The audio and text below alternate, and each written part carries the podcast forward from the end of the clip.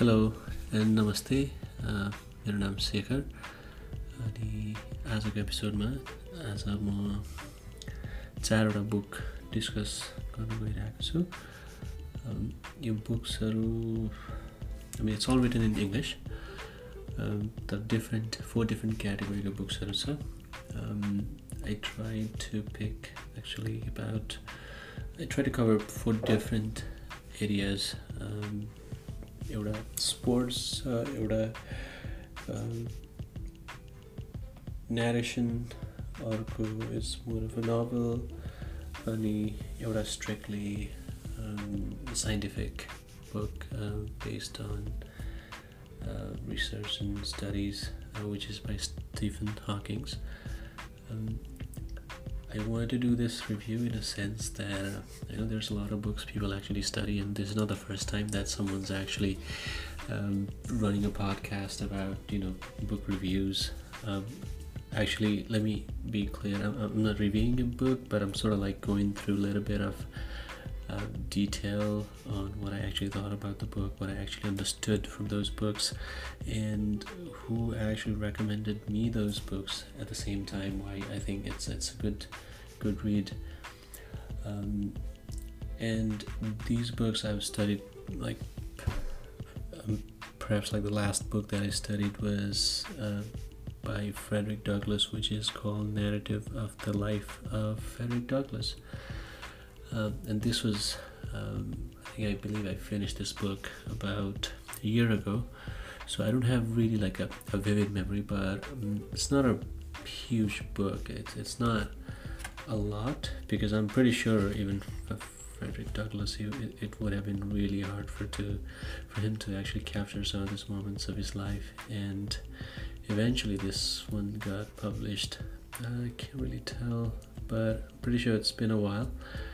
Okay, so the first edition was published in 1995, but this book is, I believe, all about some of the notes that Frederick Douglass actually captured when he was growing up, and he was actually a well-educated black man who actually was born in Maryland to a white parent. Actually, not white parent, it's a white father, but he didn't really know his mom, who was black.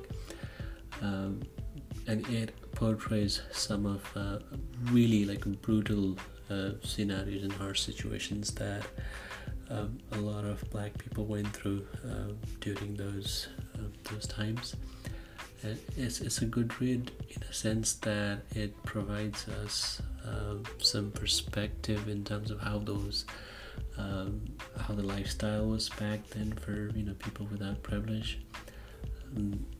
and especially for a lot of people that are in Nepal. Maybe, you know, we haven't heard a lot about him. I'm pretty sure historically he's been very significant, as he had been very important during, specifically toward like the Civil War era, and then his relationship with the fight against racial injustice. But yes, this book was, I actually heard about this book in one of Dave Chappelle's comedy show. I think someone actually asked him, and then he ended up saying this is one of his favorite book, and that was one of the reason why I wanted to read this book. You know, this is a good book in a sense that not only Frederick Douglass, he was born as a slave, but he actually ended up becoming a really well-educated, sophisticated scholar, even though he didn't really get that title per se at the given time because of the situation of how it was. And it must have been really a very harsh life for him, to be born in a state which is sort of like sandwiched in between the southern and then the northern region. Since it's Maryland, it's just divided by the Mason-Dixon line, which is the line that divides basically between Maryland, Delaware, I believe Pennsylvania, and West Virginia. So sort of like for black people back then, once you cross that state line, then you could kind of assume maybe the freedom for you is not unrealistic. So he was, Frederick Douglass was actually a really important part of American history, specifically on African American history. So that's one reason why, you know, his journey from how he was born, how he was traded from, you know, one slave owner to the other one, then how he got some of the jobs in Maryland, and then eventually he ended up being free and then traveled north, and then he fought for freedom of black people. And it's really, he talks about his how he actually almost felt like, you know, he couldn't really believe in God in this book, because he couldn't really understand and justify the fact that, you know, even black and white people were created by God. He didn't really feel like God was actually listening to the prayers of black people. A lot of people were getting murdered and then getting shot at, and without any kind of consequences, and they were just being bought and sold for a few dollars here and there and then market. So they didn't really have any freedom. He's been like beaten, he's been through, not just him, I think that era was one of those that if it was up to us, we'd probably like to forget about it, but it is part of the history, and we must actually try to preserve it in a way, just by studying about it and then informing people about how those situations were. And yeah, that's about this book. Again, the book name is Narrative of the Life of Frederick Douglass. So it's not a big book, but it's an interesting historic book that I think you learn something new. The second book that I picked is actually a little bit different. It's a sports book, covers football, actually soccer. This book is written by Sid Lowe.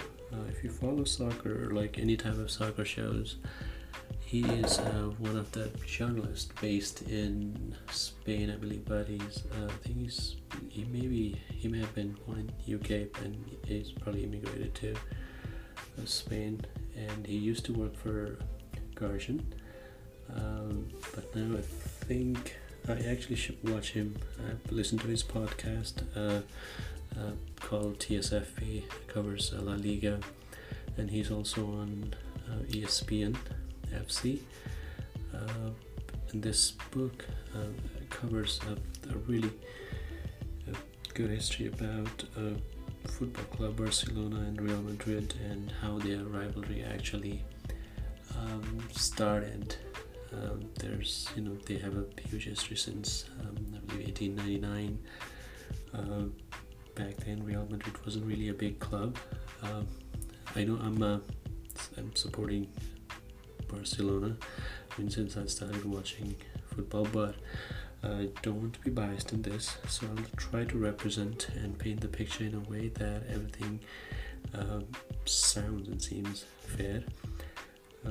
So based, you know, this book goes into like in depth to talk about how these two clubs actually evolved over the 100 years of time, and it emphasizes on the aspect when Jose Mourinho gets appointed as coach of Real Madrid in 2010, and how the polarity between the two clubs and then the fan base just becomes stronger, and then there's so much hatred that gets generated as a result of some of the, you know, the way they played the football game, or maybe there were some campaigns to just promote hate, and I'm pretty sure I don't really have to explain a lot about this book to a lot of people actually who follow soccer, and pretty much I think you can assume that half of the people who might be listening to this podcast might be actually Real Madrid fans. So yes, and it talks specifically about the 30s and then the 40s when Real Madrid were struggling, and talks about the civil war in Spain and how that actually made an impact to these two clubs. Barcelona was a rich city back then, and how their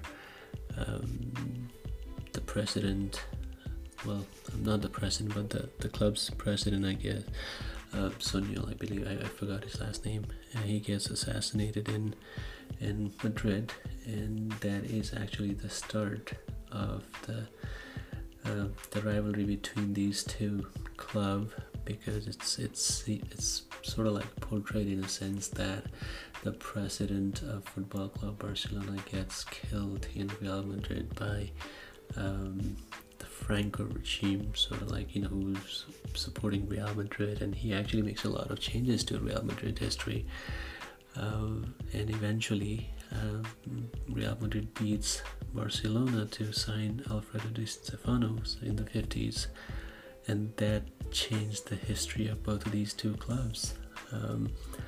And then it talks about how Real Madrid ended up winning five European titles in 5 years, how Barcelona struggled after that until Johan Cruyff's era in 70s, and how he actually returns back as a coach to win them the first Champions League, and then there's a slump in 90s for Barcelona while Real Madrid is winning all the trophies, and then talks about the early 2000s where Barcelona were struggling while Real Madrid ended up winning more Champions League.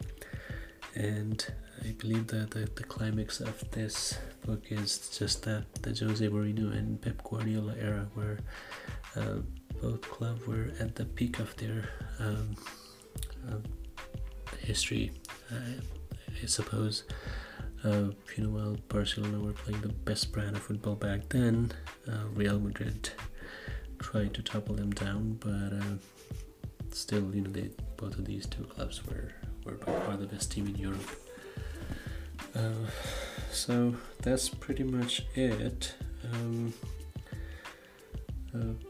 then it talks about the dream team, which I actually forgot to mention, which is the Johan Cruyff's Barcelona team, while the Galacticos, that started with Luis Figo's betrayal. Anyone who's interested in reading sports book, it's Sid Lowe. His books are incredibly well written, and I think even his podcasts are super. It seems intellectual, and he's a PhD in history, something. So another good book. The third book I'm going to talk about is The Da Vinci Code. I know I'm pretty sure a lot of people have actually read this book, but I used to love this book in a sense that it actually provides sort of a theological background, and then provides information, it provides historical information in a sense that it may be accurate, but a lot of information in this book are false, and they don't represent the actual truth about Christianity and Jesus Christ. And I know there's a movie, where Tom Hanks actually plays the lead role to uncover some of the unknown historical fact about Jesus Christ, and they talk about Priory of Zion, talk about this society that's been running underground to protect the bloodlines of Jesus Christ. It talks about the Council of Nicaea, how they ended up deciding the date for Christmas, how they ended up deciding when to celebrate Easter and all those, you know, whether to, like, how to vote for all the gospel, like what to include in Bible, what not to include in the Bible. But it is, there's like interesting characters in this book. It's a really well written novel, but it just consists of a lot of lies, I would say. It's just not a good book from a historical point of view, because if you just use this book as your reference to understand Christianity, then it's not really ideal. But there's a lot of good information in this book that you might feel, you know, they seem relevant to the practices that's been going on in, like, either Catholic Church or you know, any other forms of Christianity. But if anyone wants to read this book, of course it's one of the bestseller, but he published, I believe, like another 2 volume of these, but this has to be his best, even though it's not really accurate representation of Christianity. I'm sitting in a chair and it's kind of making some weird noise, so it's probably me, so I'm leaning sideways or something. The fourth book I'm going to talk now, it's going to be completely different than this book that I just talked. So this is strictly, I mean, this is by Stephen Hawking. That the book name is A Brief History of Time. It took me a really long time to finish this book, even though this book is not really that big. I don't claim to be an expert in astrophysics or physics or quantum mechanics, but this book is, you don't really need to understand a lot of those things in order to just read it and then just understand the gist of it. You'll get an idea about, you know, what it's trying to tell you in terms of universe, in terms of black holes, in terms of wormholes, in terms of uncertainty principles, in terms of general relativity. There's various chapters that talk about time and space. I mean, it's a and there's a lot of calculations, there's a lot of mathematical intricacies, I would say, and it talks about, you know, elementary particles, the standard model of, I guess you can call it standard model theory, I think.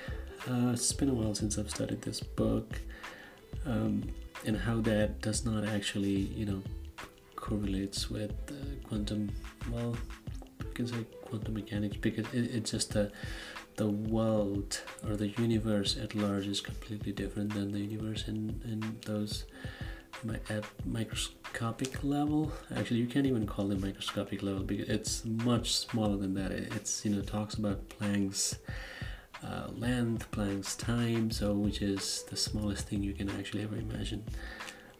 So a lot of information here may not actually make sense, but they do look really fantastic in representation and then in technical terms.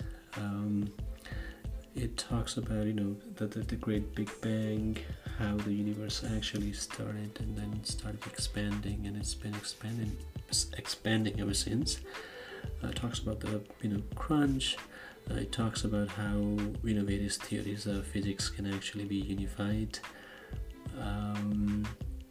And specifically talks about, you know, particles. I mean, that's elementary particles, how, you know, electrons, protons and neutrons actually are, you know, behave. Oh, I forgot one important aspect of it. It talks about the four big forces of nature. I believe the gravitational force, the strong electromagnetic force, a weak electromagnetic force.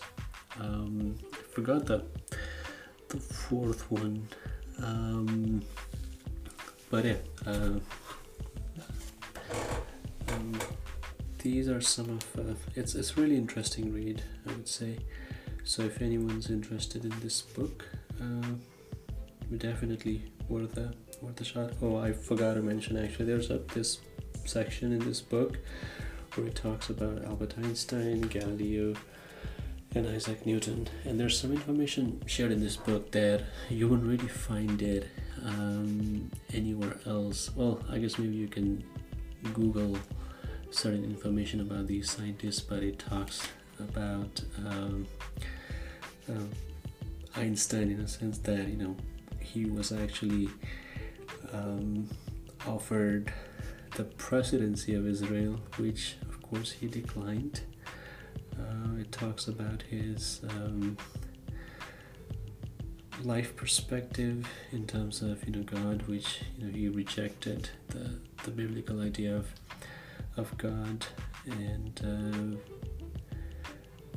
it talks about, yeah, this book has another section for Galileo. I'm trying to find if there's anything. I think nothing much on Galileo, but on Newton's, Sir Isaac Newton, I think that's the one that I was very interested about. I always thought Sir Isaac Newton was a very respectable and a well-renowned scientist. I just didn't know some of his personal characters, and this book talks about how he was as a person. And when I found out he was not a pleasant man, I was actually a bit surprised. I watched a lot of documentaries about him, but I didn't really learn about that aspect. I did talk about, I learned that he was the first scientist ever to be knighted in England, and he had a really weird history, I believe, with Edmund Halley, and also when he actually discovered the Principia Mathematica, he had this huge debate with this German scientist. Well, I guess he's a philosopher who is also a scientist who happened to discover calculus at the same time.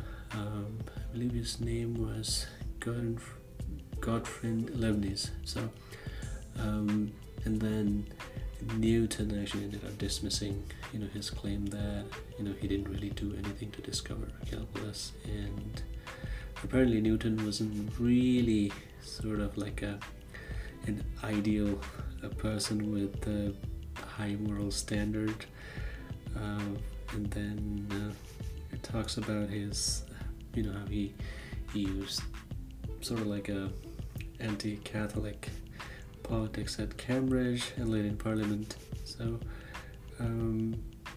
really interesting information that I will find, but yeah, there are certain chapters, especially with, you know, quantum mechanics and time dilation. Yeah, these are some of the things that's going to be a little bit difficult, but you can just, you know, refer to certain other information, or try to maybe find it in YouTube if you don't happen to understand what it means. So yeah, this is the first time I'm doing this book review-ish, I guess you can call that. So I'm gonna call it a night. So about 4 books that I covered and I've read, you know, I'm not saying I read these books recently, but definitely worth giving it a shot. So again, almost 12, well, it's past 12:30, and I'm about to sign off.